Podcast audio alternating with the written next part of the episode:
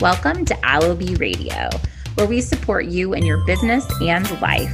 Listen in each week for episodes on how to grow your business, tips from successful business owners, answers to your burning business questions, and much more. We will also have five minute What's the Buzz with Brooke episodes where you can get up to date on the most recent tech, trends, and tools for your business. Join our Aloe Hive, and we will help you and your business grow. I'm your host, Brooke Markovicis, founder and CEO of an agile, end to end business solution for solo entrepreneurs, micro businesses, small businesses, and startups. My company is called Aloe We are your one stop shop for support, visibility, and growth for your business. I took my years of freelance, startup, and brick and mortar experience and merged it with my technical background and skills to create Aloe I'm a mom of two kids, a kindergartner, and a toddler. I live in the sunny South in North Carolina. I'm married to my soulmate. I'm a total book nerd, tech geek, and have built multiple businesses while raising babies. My hope is that this podcast will bring you actionable tips, tricks, and tools to help you gain momentum in your business and life. Let's get into the buzz of the week. Are you overwhelmed and running out of time? Do you need to hire somebody, but you're not so sure who is good and qualified? No worries. Take a deep breath. We've got you covered. At Aloe we are your one stop shop for all your business needs. We can support you in everything from podcast editing, technical assistance, virtual assistants, web design, branding, social media management, consulting, bookkeeping, and much more. We handle all of the vetting and onboarding of our experts, and we make sure that you're going to get somebody that is extremely qualified for the job. If you're not satisfied with who we place you with, we have a 100% anytime rematch guarantee to make sure that you get somebody that you love working with. We also can support you in multiple different projects and handle it under all one umbrella to take some of that stress off of you. We're here to support you at Aloe. Just head over to www.aloe.com and we can help support you through a call or you can book a call directly on our site. You can click the lower right hand corner of your screen and support chat will talk to you and answer any of your questions. Or you can go ahead and pay through the site and get set up with someone today. We hope to support you in growing your business at aloe.com. Welcome back to Aloe Radio. Today, I'm really excited to share an episode with you that I think is really important, especially as we're about to enter into the election. And the election is in 14 days. Um, and when you're listening to this, it'll probably be in 12 days. So I'm really excited for you to hear this episode with the founder of votemama.org. Um, her name is Luba Grechen Shirley, and I got the pleasure of being on a panel with her for the Mother Honestly um, caregiving summit a few weeks ago and I had been following her journey as well as Vote Mama for a while and I knew that I needed to have her on the podcast because she ran for Congress with a 1-year-old and a 3-year-old at the time and she basically created her own playbook um, for women running with babies because there really was none. And she really has a passion for getting women, especially mothers, into office because it's so important that we're there um, and using our voice and really uh, helping to make huge change from uh, their theme is from school boards to senate and I am so excited for you guys to hear this episode and learn more about her and what she did and what she continues to do with Vote Mama. A little bit more about Luba. She spent her career leading organizations to empower working families both at home and abroad. She's worked for the UN Foundation and was selected as a global champion of women's economic empowerment by the UN Women. Together with UN Women, she launched the hashtag I Am Parent campaign for parental leave. She's worked in partnerships with government, business, and nonprofit to tackle issues including economic development, access to health care, and paid family leave. She's worked with diplomats, healthcare workers, and government leaders across four continents and fought to make the use of international aid funds more accountable and less corrupt. In 2018, she ran a historical congressional campaign to represent New York's second district in the U.S. House of Representatives. She received the highest vote share of any Democrat to run against Peter King in 25 years.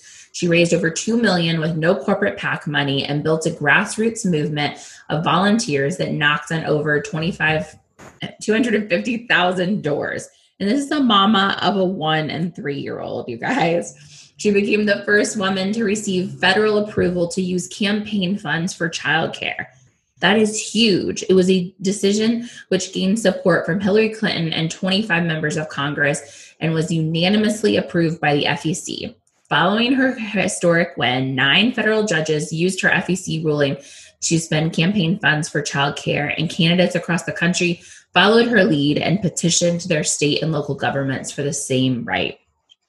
She holds an MBA with specializations in management and economics from NYU Stern School of Business and a BA in politics and Russian from NYU. She lives in Long Island with her husband Christopher and children Mila, Nicholas, and she has a third one as well, a little baby um, that I love seeing whenever we have calls. Um, she is absolutely fabulous, and I can't wait for you to hear this episode. We dive into all kinds of different things and really talk about the importance of getting moms into office. So let's dive in. Hey, well, and I'm just going to make sure I say your name right because I don't want to be the one that doesn't. It's Luba, right? Luba, yeah. Okay, cool. But I'm so excited to have you here today um, and to interview you. I've been following your journey for a while and really want to bring it to light for our listeners. Um, the majority of our listenership is moms, um, or at least women that are probably one day wanting to be a mom. And so I think it's so valuable to hear what you've done while being a mom and just being very real about motherhood.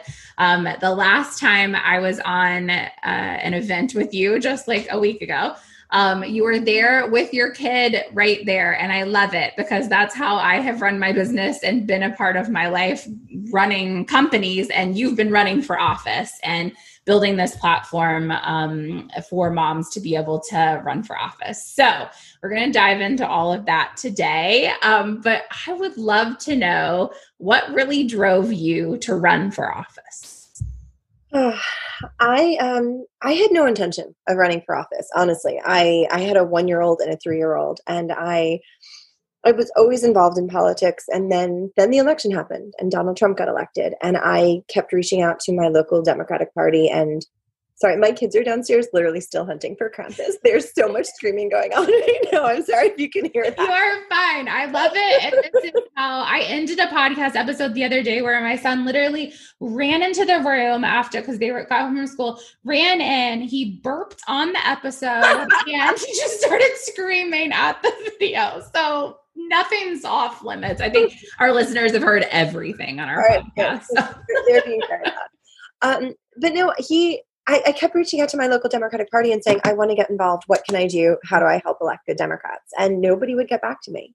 And, you know, I kept emailing and I kept calling. And then I remember getting an email saying, if you've tried to reach out to us and you haven't heard back, try again. We'll have somebody like the volunteer committee call you back, something like this. And I remember being so annoyed. And then I ended up starting an Indivisible group mm-hmm. and building this grassroots movement of people all across my district and across Long Island who wanted to who wanted to stand up and fight. And then and then you know Peter King had been in office since I was 12 and had consistently voted to hurt to hurt so many people. I mean, this is a man who voted to defund Planned Parenthood 17 times and wanted to jail doctors who performed abortions.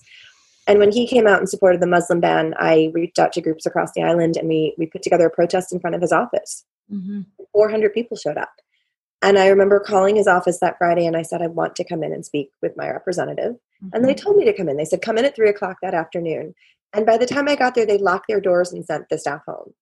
And I remember being shocked by that. And mm-hmm we had 400 people march and then i called monday that was a friday afternoon i called on monday and i said i, I still want that meeting. And mm-hmm. they agreed to meet with me. He said he would meet with me but he, he ended up telling the press he met with a leader of a resistance group not a constituent but a leader of a resistance group. Of course. And i sat with him for an hour and i told him i was recording the conversation and i recorded it mm-hmm. and i asked if he would hold a town hall and he flat out said no a town hall will diminish democracy and that was pretty much what kicked me into gear like that yeah. was just that's that was ridiculous to me yeah. and i literally went back through i transcribed the entire conversation and i wrote this massive article pulling out every lie that he told and correcting it mm-hmm. and then i started organizing daily actions um, it was kind of how I got through. You know, every other day there was a new executive order. Donald Trump was mm-hmm. doing something dangerous for this country, and so I was organizing people to hold Peter King accountable.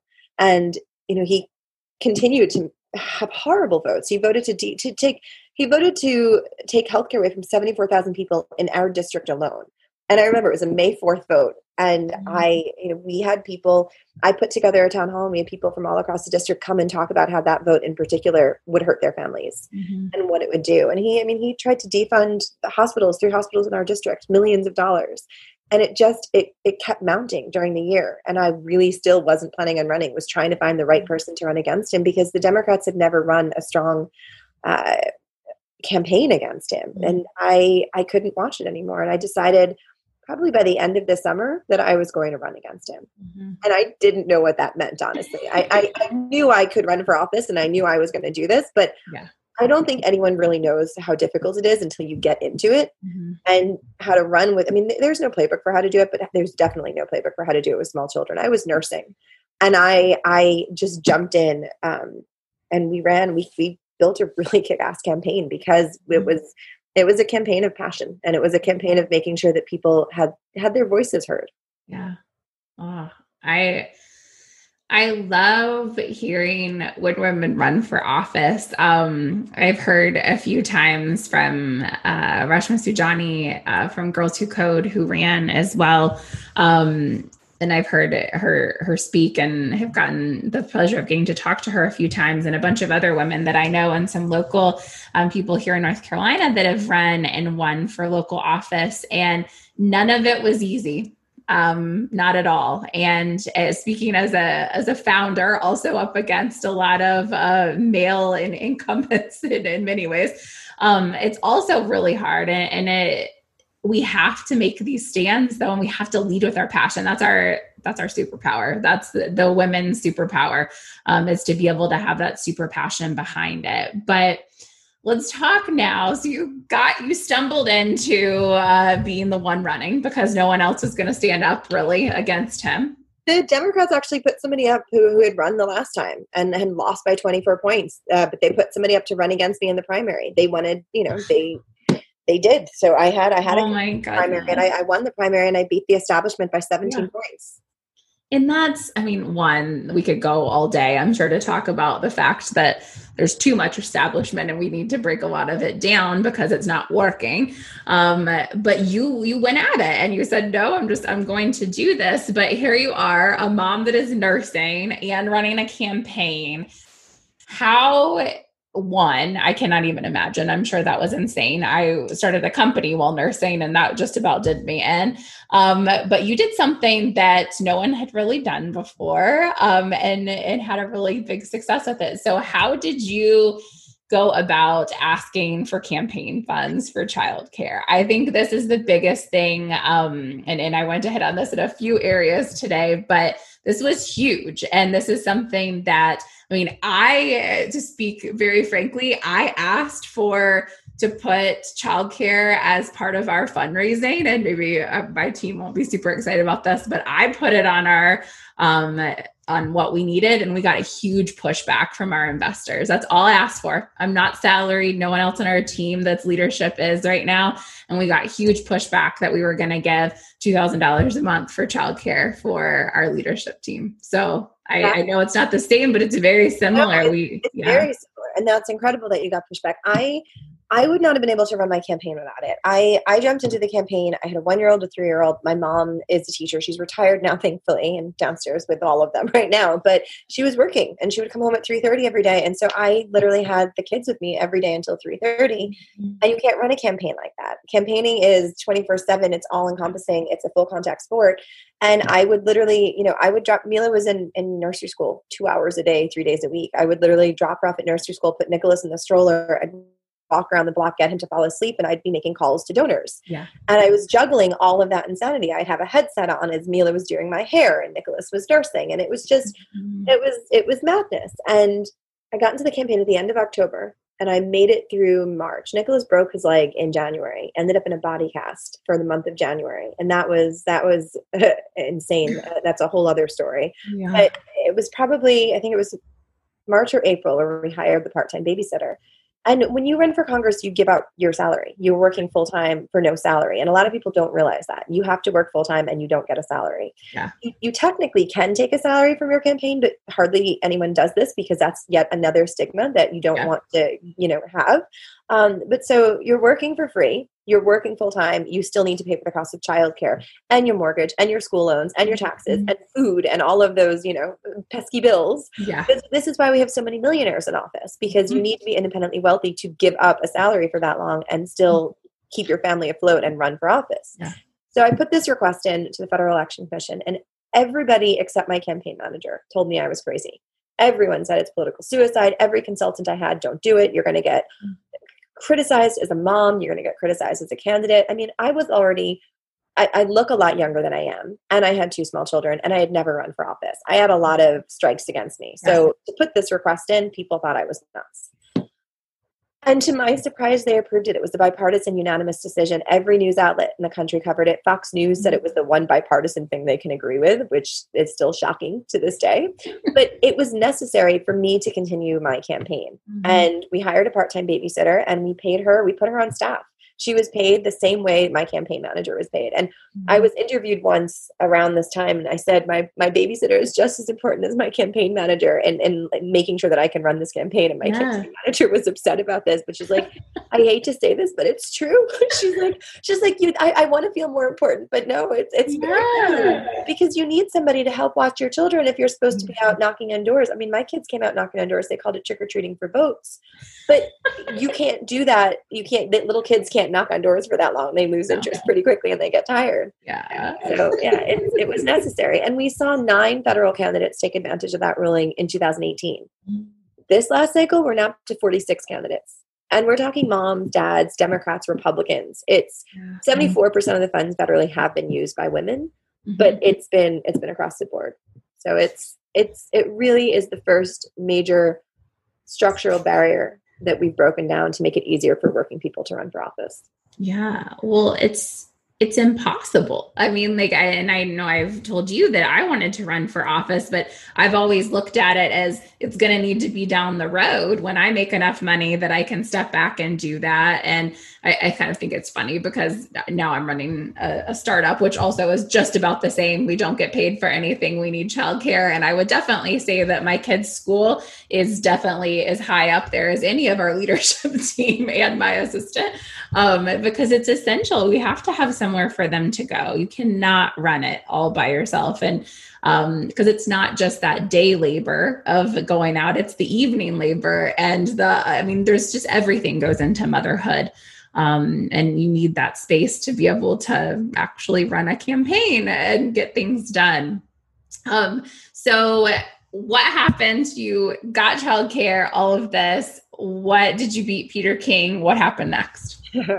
we we came closer than anyone has in his 26 years in office. Um, the last cycle he won by 24 points. The during my during my cycle he only won by six points, um, and he decided to step down. He did he re- decided to retire after that. He did not want to go through that again. Mm-hmm. Um, it was we we outraised him. This is a man. He had a three million dollar war chest when we first started. We we raised more than $2 million with not a dime of corporate PAC money. These are all small dollar donations from across the country. And mm-hmm. we outraised him, we outworked him, we knocked on more than 250,000 doors with all volunteers.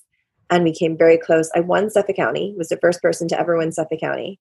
Um, he did win Nassau County and he did win by six points, but we, mm-hmm. we knocked him out. He didn't want to do it again.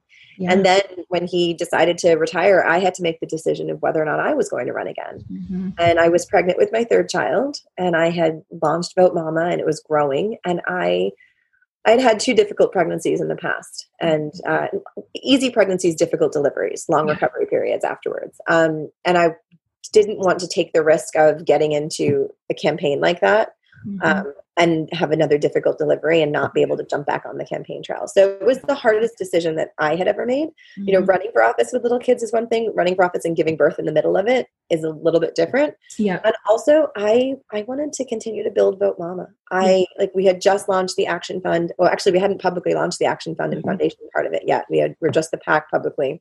Um, but Vote Mama has the ability to change to change the way that politics works nationally. Mm-hmm. It it has the ability to grow into something that is a lot more significant than one vote in Congress. And I wasn't ready to turn that over to somebody else. Yeah. So I wanted to continue to build this incredible organization and make a difference because yeah. that's how you start to change the policies when you start to change who has a seat at the table, yeah. who is running for office, what it looks like to run for office. Mm-hmm. I mean, we're 27th in education now, globally. We're 27th in healthcare globally. We have the worst maternal mortality rate in the developed world. And Peter King was one of the representatives who voted to take maternity coverage away from 13 million American women. We're the only country other than Papua New Guinea without paid family leave. So we need to change who has a seat at the table, and that's that's what we're working on with Vote Mama. So I wasn't I wasn't ready to to stop doing that yet. Yes. And you likely would have had to stop and put a huge pause on that if you were going to run. And now those ripple effects of all of these women running for office is happening. And so let's talk a little bit about that about how many now through Vote Mama what is I love looking at the website and seeing everybody that's running. So tell me a little bit about where you are with Vote Mama now. So so much has grown over the last not that long, but a short period of time that you've been able to grow it and now all of these women are running for office and what's the most exciting thing happening right now? God, there are so many exciting things. I love, I love this organization. So I launched the PAC last January, um, right after my campaign ended, and we we got over 300 applications right away from moms running across the country. I was shocked. I thought they were going to have to put some effort into recruitment, and we didn't. Um, and we we support on the PAC side. We're supporting Democratic moms running for Congress, running from school board to Senate. And my my six year old is coming upstairs. What's up, baby? He made me trip over a Are you okay? Come. Come he hang out. He threw his fire helmet at me, and then I threw back, and, and I missed, and then he laughed at me. Okay. said you okay. missed. Sorry, we're having we're having fire truck issues. Maybe come hang out with me. Um, so we launched i launched vote mama last january we've supported over 100 moms running from school board to senate um, we right now have 44 moms who have elections coming up in just three weeks almost half are moms of color 60% are going to flip their districts when they win and they're some of the most badass women and we a lot of them we got involved very early in their campaigns. That is i think one of the hardest things is when you when you first start people don't take you seriously until you raise a certain amount of money. We got involved with so many of our congressional races early very early and now the d-trip and emily's list and some of the larger organizations are now coming on board to support them and we've been supporting them for the last year and a half. Yeah. and i love that. I love that we got in very early. Mm-hmm. and we help we help with everything. There's we, we provide funding we provide training coaching mentorship and honestly just just a safe place to come and have a conversation. You know, normally when you are running for office and you go and you interview with a PAC, mm-hmm. you pretend everything is perfect with your campaign. And you've raised all this money, you have all these other endorsements, everything's great. You guys should invest in me as well. Yeah. We give you that space where you can burst into tears on the phone. We had one of our candidates start crying the first time we talked to her because her 14 year old was mad that she could, didn't have the time to drive her to soccer practice anymore. And we've had so many moms just start crying on the phone because it's the it's the first time that they felt, hey, this is a safe place where I can actually talk about what's happening. Yeah. You need to talk to moms who have been through it before. Running for office with young kids is it's a much different experience. And if you can talk to other people who've been through it, it makes a huge difference. Mm-hmm. You know, we we're there to provide the technical and the political support, but we also have zoom calls where we have you know some of our moms running across the country are on just talking to each other on a friday night about what this is really like and, and kind of having a place to just have that conversation. Yeah um, yeah. And then we launched the foundation and the action fund. So we've been working to get campaign funds for childcare to expand my FEC ruling to every state. Mm-hmm. This is this has to be approved state by state. We're now uh, New Jersey just uh, assigned. Actually, Governor Murphy just uh, signed the bill. So New Jersey has become the seventh state to pass legislation and the 19th state to approve it nationally. Um, so we are working with legislators. We have five prime sponsors set to carry the legislation um, in, in January when, when everybody's back in session. And the goal is to get all 50 states by 2023. That's so awesome. I think that one thing, and I, I thought this was um, interesting that I we did I did a poll in our group before, so all of our experts and some clients, just asking them. I was like, "Hey, I'm interviewing."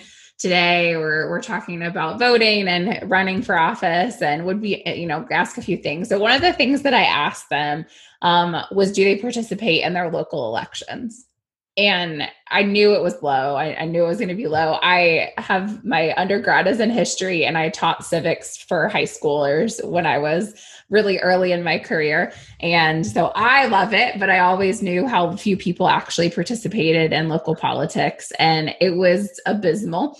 Um, and when I told them about Vote Mama and what you guys were doing, it's like they they changed their their their idea of what was going on. I was like, okay, guys, so you're not doing this, but why? You know, kind of uh, trying to ask them about that. And then also, do you know, are you in any of these areas where these moms are running? Like, we need to go support them, we need to back them.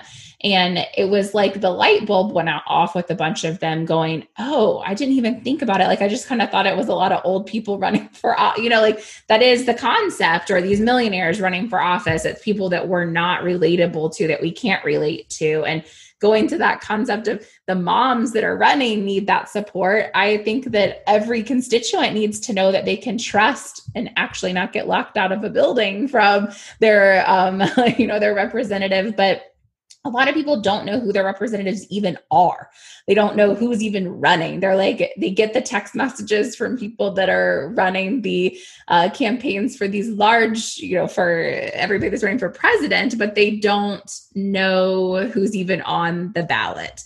Um, and so, why don't we talk a little bit about? I love that you guys are focused on school boards to Senate because it is so much in between, and we need to be focusing on all of that. Um, I know whenever I move into a new area, I immediately start looking at what's going on with the local politics. We in Durham, I love that our school board and our local city council is made up of a lot of women and a lot of women of color. And it was a phenomenal race that I got to vote in in the last election um, to be a part of. But a lot of people don't know that about their communities. So, how can people? get involved with their local politics what is your best advice for people to actually tap into that um, it is, you bring up a lot of really good points. So, in many cases, local politics is trickier than national politics. It's, in many cases, it's kind of the entrenched old boys network. You're right. People think it's a lot of old people, a lot of wealthy people. A lot of it's, um, you know, especially if you have strong parties, some can be controlled by party leaders. Some, a lot of the positions, a lot of the seats locally are kind of chosen before people even vote by party leaders and backroom deals and eh, you know jobs that are promised to, to certain people. So you need to get involved. Hold on one second. Mila baby can you stop that? Um, you need to get involved locally. You need to join your local Democratic Party. You need to become a county committee member. You need to become active so that you know who the players are. You need to get involved. You need to be going to those meetings and voting actively and participating. Because in many cases, there'll be an open seat and one person will be running on every line. And that is that is not you know I, I, actually just got my ballot the other day and for many of the seats there was one person on every single line. Yeah. that's not an election and that's not a choice. So you should also step up and run if you feel that you want to run you need to run but you need to get involved locally and build that grassroots base and get volunteers out. Um, in some places they have really active democratic parties that are wonderful that will go out and knock on doors. And then when we started to knock on doors there were so many people who literally were just like, you are the first person to come to my door in ever and forever and years. In some places, nobody had ever knocked on their door before. You need to change that. You need to be out knocking on doors, not just during a major election cycle, not just when you're electing a president, but all the time, whenever there's an election locally. You know, you talk about school board races. School board is one of the most important elections, and it's nonpartisan. You don't run as a Democrat or a Republican. You're running because we need people on school boards who are there to advocate for children. Mm-hmm. We have people who are, you know, advocating for the district, who are advocating for the teachers, who are advocating for, you know, the administration, but not for the kids in many cases. Almost 80% of our school board members are white. You know, very few have children in the district. In Gwinnett County, there was somebody on the school board who had literally been in that position for 47 years. 47 years. School's a little bit different now. Little, yeah. And we need you know, the Tea Party in 2008, they looked at school boards as a way to take over. Mm-hmm. They stacked the deck. They got a lot of people. Running for school board is a lot easier than running for Congress. So you get a lot of people to run for school board. Now you're an elected official. It's easier to run for a state seat. Then it's easier to run for a federal seat. So they took over school board seats and they started to build people's resumes that way when you talk to a mom who runs for office, I have never spoken to a mom who ran because it was a good career move women run for office, especially when your children are young, because there was a particular issue that bothered them and somebody wasn't doing enough about it. And they decided to run because they could do a better job. Every mom I've ever talked to who has young kids, that's why they got involved. Yeah. So if you run for a school board seat, that is an incredibly important way to change what's happening in your local community and across the country. You're you're approving the curriculum. In mm-hmm. some cases, we're fighting. You know, there there are districts that are fighting to have creationism taught in a school district. Yeah. The curriculum matters. It matters who sits on your school board because you need to have somebody there fighting for your children mm-hmm. yeah. to make sure that they get the education that they need. Yeah. So you should run for school board. You should join county committee. You should go out and knock on doors. You should figure out who is running in your local district, who sits mm-hmm. in those seats, and get involved. Get to know them.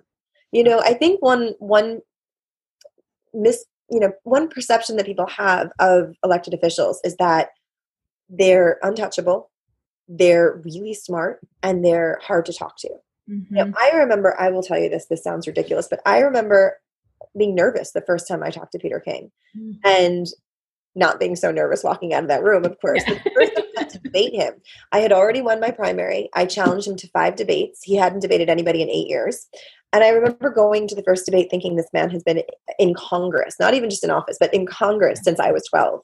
Yeah. And I remember being really, really nervous going to that debate. And the 1st mm-hmm. moment he opened his mouth and started to answer the question, every bit of nervousness flew like just left my body. And I was like, give me the question. I am ready. he, didn't, he didn't care. He didn't know what he was talking about.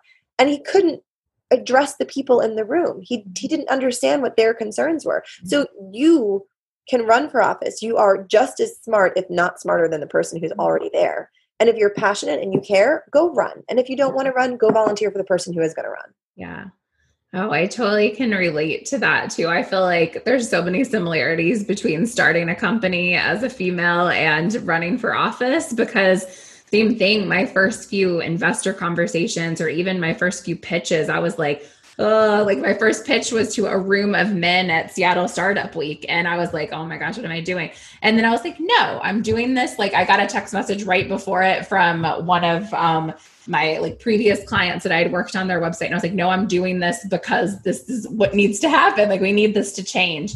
Um, and then just also seeing a room full of men, I'm like, no, I'm going to switch this. And I think we just, we do, going back to the beginning of our conversation, that passion, we're able to drive from that. And we have to really tap into that. If you're running for office, if you're knocking on doors, whatever it is, um, we have to do it and we have to be able to stand up and and take that i know that for us here locally in durham um, there's a lot of things I want to change about the school district. And so there, that was a, um, a run that was happening that I want to make sure we had good people on that actually understood that we're younger than like 60 years old, that actually had kids.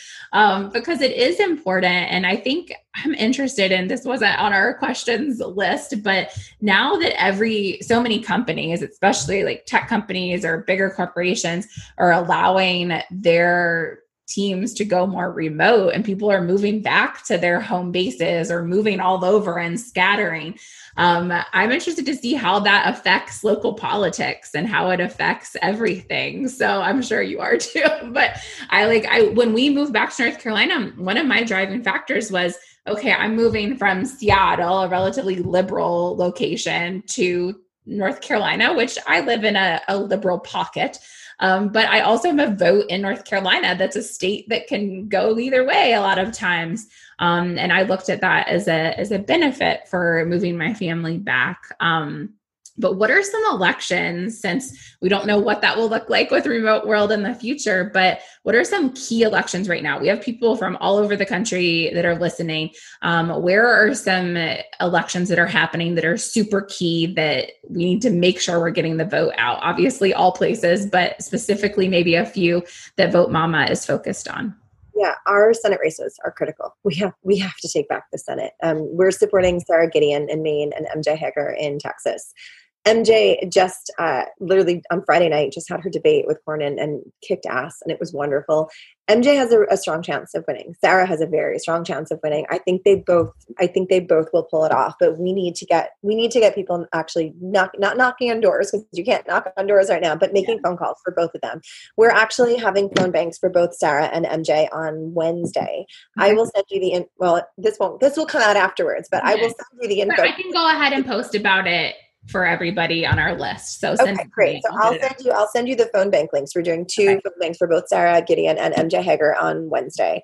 Um, we we have to win the Senate. It's just critical. Um, and I think they both will. And then in terms of congressional races, Adair Boroughs is running in South Carolina. When she is elected, she will be the first woman to represent South Carolina in 30 years.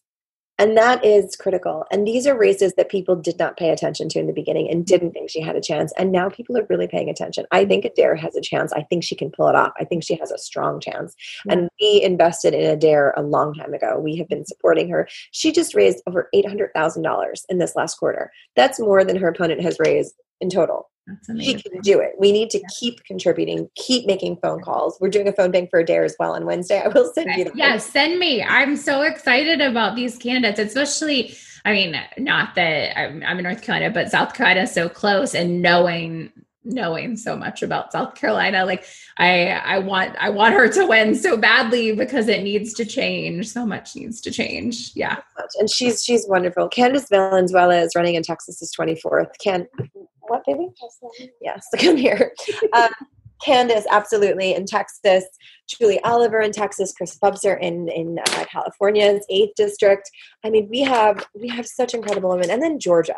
Georgia, we have an incredible slate. We have Nikki Merritt, Madeline Jones, uh, Stacey Evans, uh, Rebecca Mitchell. We have uh, Michelle Au. She's an emergency room doctor. She's been been fighting COVID and running for running for state senate. Sarah Beeson. I mean, in Georgia we have, and then Karen Watkins is running for um, for school board in Georgia as well for Gwinnett County School Board. Georgia, we have, we're also doing a phone bank for all of our Georgia candidates, and Nikema Williams, uh, who's running for Congress to fill John Lewis's seat, and she mm-hmm. is incredible. They're all, they're all the most inspiring women, mm-hmm. and they're all running amazing races. They're all doing it with young children, and I, you know, I admire all of them, and I love, I love getting to work with them and help them in any way possible because that's that's what we need our government to look like. We need our government to look like the rest of us. You know, by the time we're 44 years old, 86% of American women are moms. And yet they make up moms right now, make up with kids who are 18 younger, make up less than 5% of Congress. Yeah. I mean, that, that needs to change. And I, you know, my, my daughter, for those of you who can't see, because we're not, my daughter, my six year old is sitting on my lap right now. And she, you know, some of, she was three when I ran. And I, I love some of my favorite moments uh, was New Year's Eve and Governor Cuomo signed the paid family leave bill and Mila was sitting with me. And she turned to me and she said, Mama, aren't you going to speak? And I said, No, baby, it's not my event. She walked right up to the podium and she made me pick her up at the podium and she gave a speech in her Peppa Pig dress. And it's one of my favorite photos for my campaign was Mila at the podium wearing that Peppa Pig dress giving a speech. I love it. And there was another time, and she's laughing now. I've embarrassed her. I have, Mila, I have a almost six year old daughter too, so I I know this. Yes, I, she would have done the same thing probably with Peppa the pig on too. And there was another time where I picked her up at preschool and we were driving home and she was looking at all the political signs at the side of the road and she said, Mama, does Peter King have girls? And I thought, oh God, where where is this conversation going? Yeah. you know, does does Peter King have girls that run his campaign? Because mm. she learned that women ran my campaign. Mm-hmm. All of my senior staff except one person, they were all women. Yeah. And so at that time when we went to Iowa and um um, I kept saying the Girl Scout promise. Oh yes, and then she would say the Girl Scout promise over and over and over again. um, but but I love that my children got to see so many strong women running, and they you know they get to go to all these events and you know pre-covid met so many mm-hmm. of our candidates and it's just it's the norm now for them and for all of these kids of all of these incredible candidates they're going to grow up thinking my mom can run for office and win yeah and i'm going to do the same yeah. and that's so many people i can't tell you how many moms have come to me also and said you know you did it with small children so i thought i could do the yeah. same yeah. And that's what it is. Once you start to see people who look like you running for office, mm-hmm. you start to then think you can do it yeah. yourself. That's that's well, really that, that perspective. I always uh, talk about in in my pitch that my dad is a preacher, my mom is a teacher, so I never had that worldview. I never saw that technology or starting a company or entrepreneurship was a route that I could take um, until I saw other women doing it, and then I knew that I could do that. And um, I always give a shout out to Amy Nelson from The Riveter because I saw her doing it with young kids, whether it was messy or not all the, you know, it, it was cracked up to be. I was like, but she did it. She can do it. I can do it too. And seeing you running for office, I know inspired all of these women to help, you know, go, hey, okay, she did it. I can do it too. Um, and we have to have those strong women. I my husband always tells me that um, he was reading this book with my daughter about physicists. Why he was right.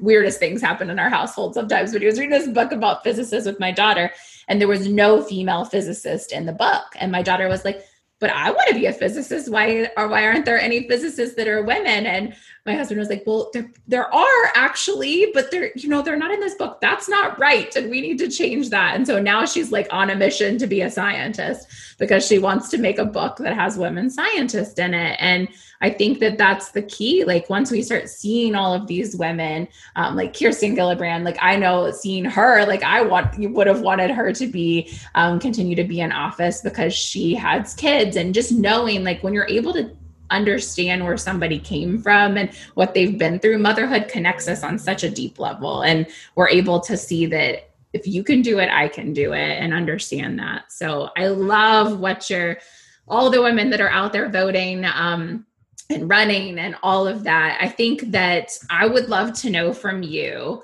um, what is the best one piece of advice that you would give a mother who is considering getting into politics, considering running in some capacity? What would be that one piece of advice? One piece of advice. Uh, there's there's so much advice. Um, one piece. I mean, I would say just keep the reason that you decided to run forefront in your mind when you're running. You know, I I decided to run because I was concerned about the world my kids were going to grow up in. And so whenever somebody would question how can you do this with young children, I would say how how can I not do this? They were the reason that I wanted to run because, you know, when we we had just elected a president who proudly boasted of sexually assaulting women, mm-hmm. who is blatantly racist, who is, you know, trying to who now we knew we didn't know at that point, but taking babies, breastfeeding babies away from their mothers and putting them in cages. I mean, the, the things that this man has done in the last four years i i remember looking down at my my babies they were babies at that point mm-hmm. and i remember looking down at them and thinking how can i how can i not fight back mm-hmm. so whatever the reason that you got into the race that you're running remember that reason and every time someone criticizes you because it will happen and every time you're exhausted and you want to cry because that will happen as well and every time you feel burnout and and you just don't know how you're going to keep going just mm-hmm. remember that reason and you keep going. I mean, I I had some particularly difficult days during my campaign, and and you just push through it. You know, mm-hmm. I remember the day that my son broke his leg. He was he was on the operating table. And when they put him under, I went out and I was talking to my husband, and I, I wasn't talking to my husband. I was crying, mm-hmm. and they came out to talk to me and my husband, and I was sobbing, and I couldn't, I couldn't pull it together. And they were trying to talk to me about, you know, what our insurance was going to cover. My my one year old was on the operating table, and they were talking to me about what my insurance was going to cover. And I said, you know, this is this is why we need Medicare for all. And in my head at that moment, I was thinking, I'm going to have to drop out. I don't know how to manage this at this point. And the woman said, well, if you had Medicare, it would be one call, and this would be all all taken care of. And it was in that moment where I realized I'm not quitting. I'm going to continue. And I, I continued, and Medicare for All was something I talked about a lot during the campaign because there are too many people who are in that moment where your kid is hurt and you're worried about how you're going to pay the bill. Nobody, nobody should have to deal with that. And so that was a very good reminder for me that even though this was going to be difficult and it was going to be tough as hell, I was going to continue because that was the reason I was running to make sure that my kids grew up in a better country, in a safer country, and that they had opportunities and that everybody else had those same opportunities. Mm-hmm.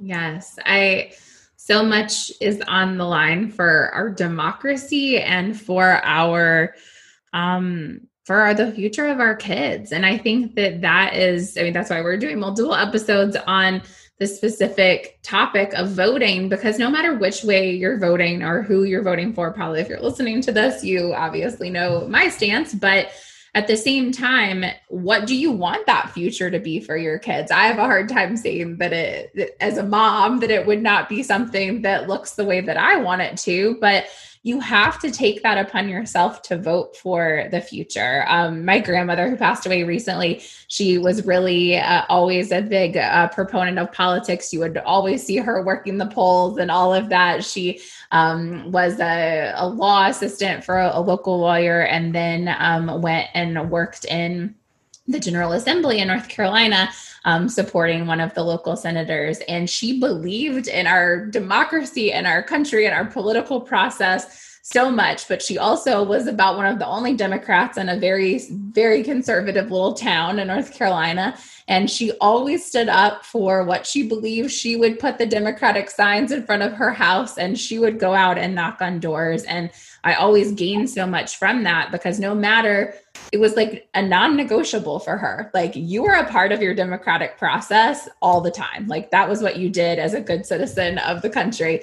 And so i always knew that that would be something that would drive me to want to still be a part of it. And i think it's so easy to get disconnected from it now as a part of the political process because it is frustrating. There's so many things happening and social media takes over. But um, I think there's so much power in knowing that all these moms are running for office and trying to make a change. Like we have to make sure that we're focusing on that and seeing the good coming out of this. Um, so I think no matter what happens with the election, obviously, hopefully we'll have a new president in office.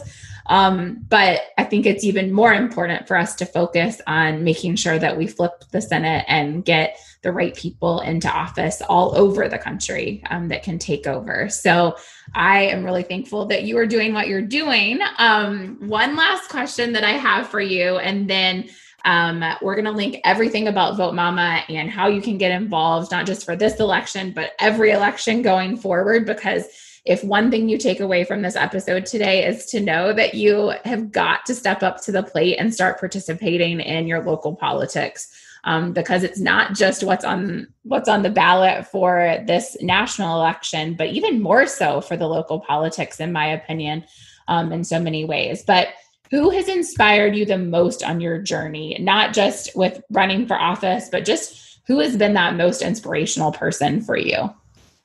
Um, well, first of all, I'm so sorry about your grandmother. That's she, it was uh she lived 92 beautiful years and passed away on her birthday this year at 92 and she was the most badass grandmother ever and um, worked until she was 85 so she's my inspiration for all. So I try to just, she also really loved like hearing herself on things. So I always mention her everywhere because I just know that she would be listening in some capacity. Um, and I'm writing a book about her right now. So all the things to to go for her. But yes. oh, I love it. Um, who inspired me the most? I mean, I, I don't think I can pick one person in terms of politically. You know, Kirsten is was so supportive of me during my campaign. Was so she's so supportive of every of every woman when they run.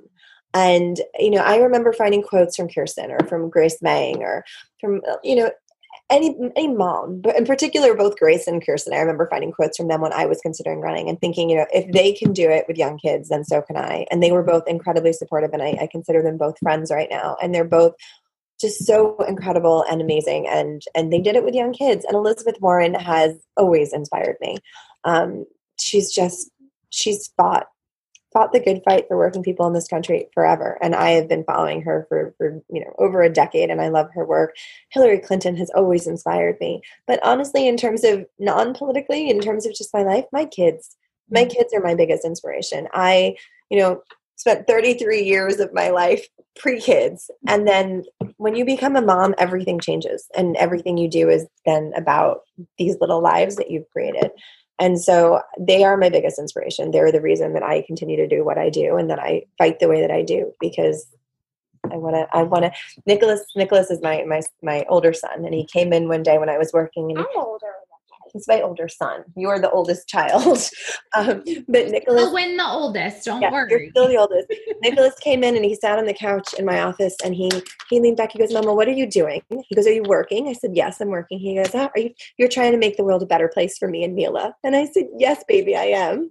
And then he leans back, but I'm thinking, "Oh my God, this is like such a such a poignant moment." And he's so yeah. thoughtful. And he leans back and he puts his hands behind his head and he goes, "Now you're going to take a photo of me, right?" started to laugh so hard.